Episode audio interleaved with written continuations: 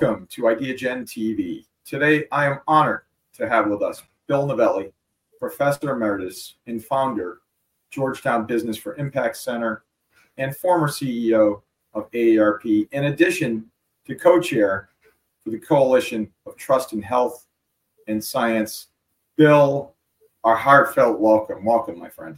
Thank you, George. Thank you for having me.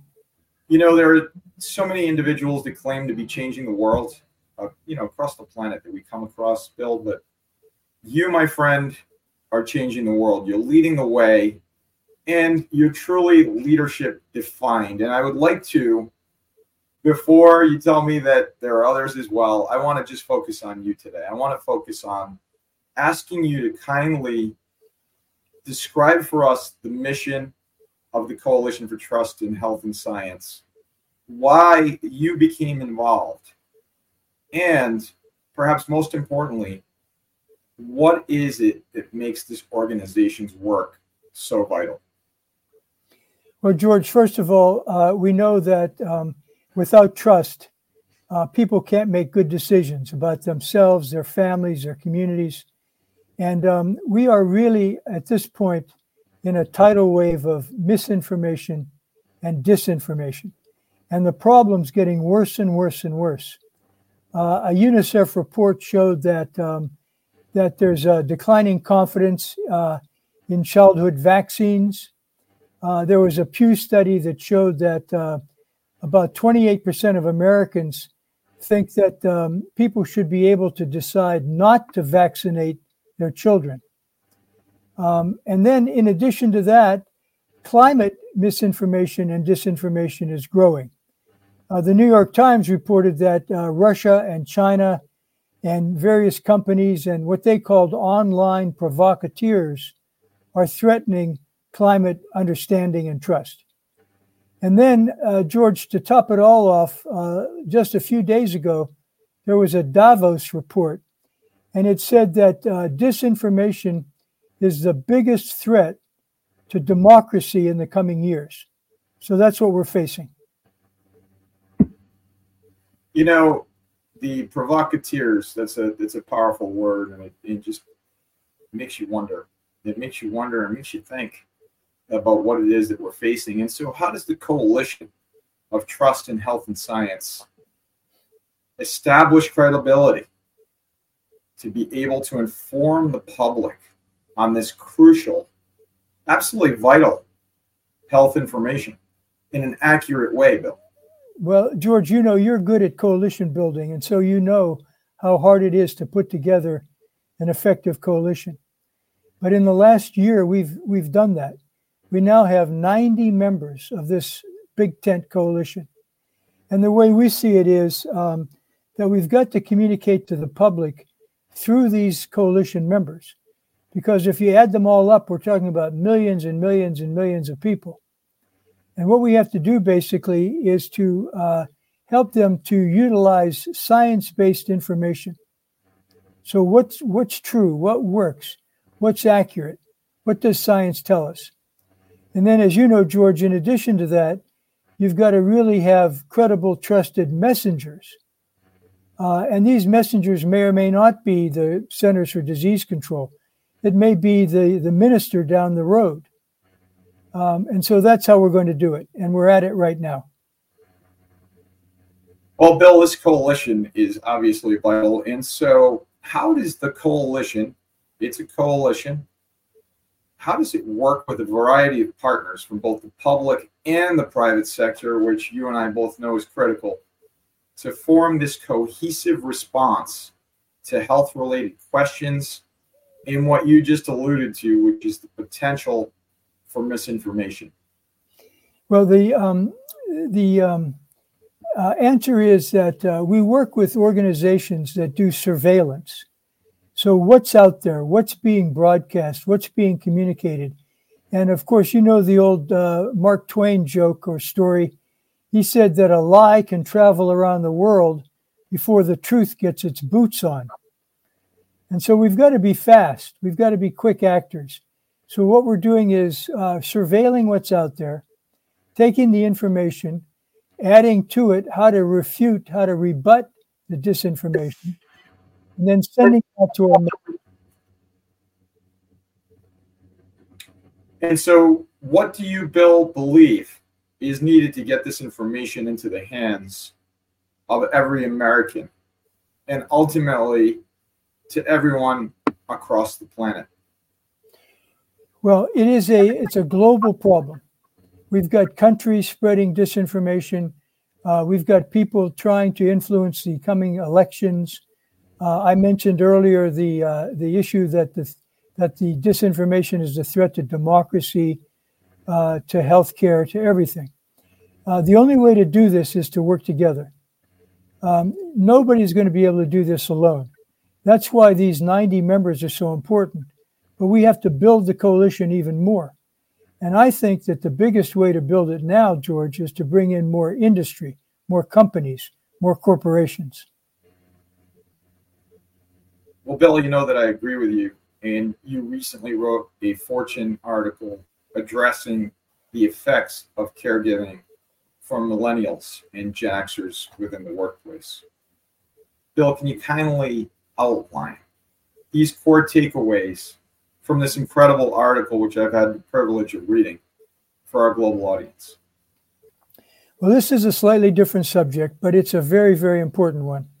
So we know that the American population is aging very rapidly, and we have more and more older adults with disabilities and with chronic illness. 1 in 6 full-time workers in our country is a caregiver, and this is happening across the world. The whole world is aging, except perhaps for Africa. And many of these caregivers are millennials, Gen Xers, are experienced workers. And many of them, the majority of them, are women. And these people, these caregivers, are more likely to report being stressed, to have worked while feeling unwell, have financial hardship, and they're really suffering in terms of work-life balance pressures. They miss work, they reduce their work hours, they refuse promotions, they even quit the workforce in order to be caregivers for their family members. They don't feel like they're seen by their employers. One of the caregivers said, "I feel like a hidden warrior." And that's really what they are, George. They're hidden warriors. And they often don't even believe that their employers have services to support them. And so I'm part of something called the Coalition to Transform Advanced Care, or CTAC. And we and the Cigna Foundation studied this. And we really found how serious the problem is. These caregivers, they struggle with a lack of knowledge about diseases. They really are at sea in terms of how to cope in general with the demands of caregiving. So, George, what we have to do is help companies be able to respond positively to this crisis. Companies need to know what services they have available, because caregivers often don't know that. They have to offer flexible working arrangements, flex time, alternative shifts, job sharing, that kind of thing. They need to help with the specifics of retirement, including the likelihood of caregiving expenses. And then here's a big one, George. If caregivers quit the workforce to take care of aging relatives, when that caregiving is over, the companies ought to consider bringing them back. And so if we can do these things, if we can get companies to really understand this, I think we can cope with this problem. Bill, this is a fundamental issue that I know you're passionate about. I share that passion. And it's so incredible to hear you and your passion, you're talking about it. And I would like to suggest to our global audience, and we'll put a link when this interview is released globally, for content sharing and distribution, a link to your Fortune article, which I think folks will appreciate, because I think you went into such great detail in addressing and outlining the issue. So this caregiving dilemma that we have, which has been exacerbated in so many ways over the past years, is something that we all need to look at. And you're providing not only the context, but the potential solution in terms of trying to galvanize employers to really take this issue and address it. Well, Georgia, I really appreciate that. You know, if we can keep more women in the workforce, it's going to benefit our economy, and it's going to really do a lot for family incomes. Well, that's right. It's an economic argument, and that's a powerful one for sure, Bill. And so why do you believe that the adequate investment to support caregivers has not been met? Why has it not happened, given its clear impact on so many Americans? Well, you know, George, we can be very myopic in terms of our policies in this country. So we need to improve support for home care workers, caregiving for older workers, but also caregiving for children. How are we going to keep our workforce strong if we don't do that? We need policy change at the highest levels. Well, the policy change is critical. And so as the former CEO of AARP, you are obviously well aware of the rise and potential impact increased caregiving can have.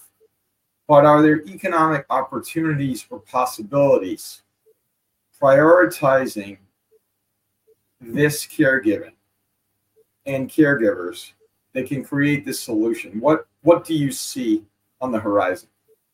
Well, I think there are several things, George. Number one, we have to do a better job among employers of keeping their caregiver workers in the workforce. Number two, as I said before, we really do need federal and state policy change so that, you know, there's more and more caregiving moving into the home. Everything from hospice to palliative care to you name it. We have to figure out how to make the home work for these women who are out in the workforce so that they don't have to quit their jobs. And then the third thing, really, I think, is to help families work together. Well, you just outlined it, and I wanted to close this incredible interview where you've provided, Bill, so much incredible insight into these critical issues around health, caregiving. I mean, we're at a nexus and we're at a point where we, in our pre-interview, discussed a little bit about AI and everything that's happening in AI and the possibilities of AI. And that's just the tip of the iceberg at this moment. We have a lot of promise is what I'm trying to say. And at the same time, trust is a critical component, which you've been a pioneer, you've been a beacon of hope on, and you always talk about that component and focus on trust. And so Bill Novelli, Professor Emeritus and founder, Georgetown Business for Impact Center, former CEO of AARP, and co-chair for the Coalition of Trust in Health and Science, I want to personally and professionally thank you. Thank you for your leadership. Thank you for all you're doing to change the world. And thank you for your passion to make it all happen, Bill. Well, thank you, George. I want to congratulate you for being a change maker yourself. Thank you, Bill. It's all of us, and we're trying. It's not easy to change the world. If it were, someone would have done it a long time ago. And my friend, you're doing it. Thanks. Thank you.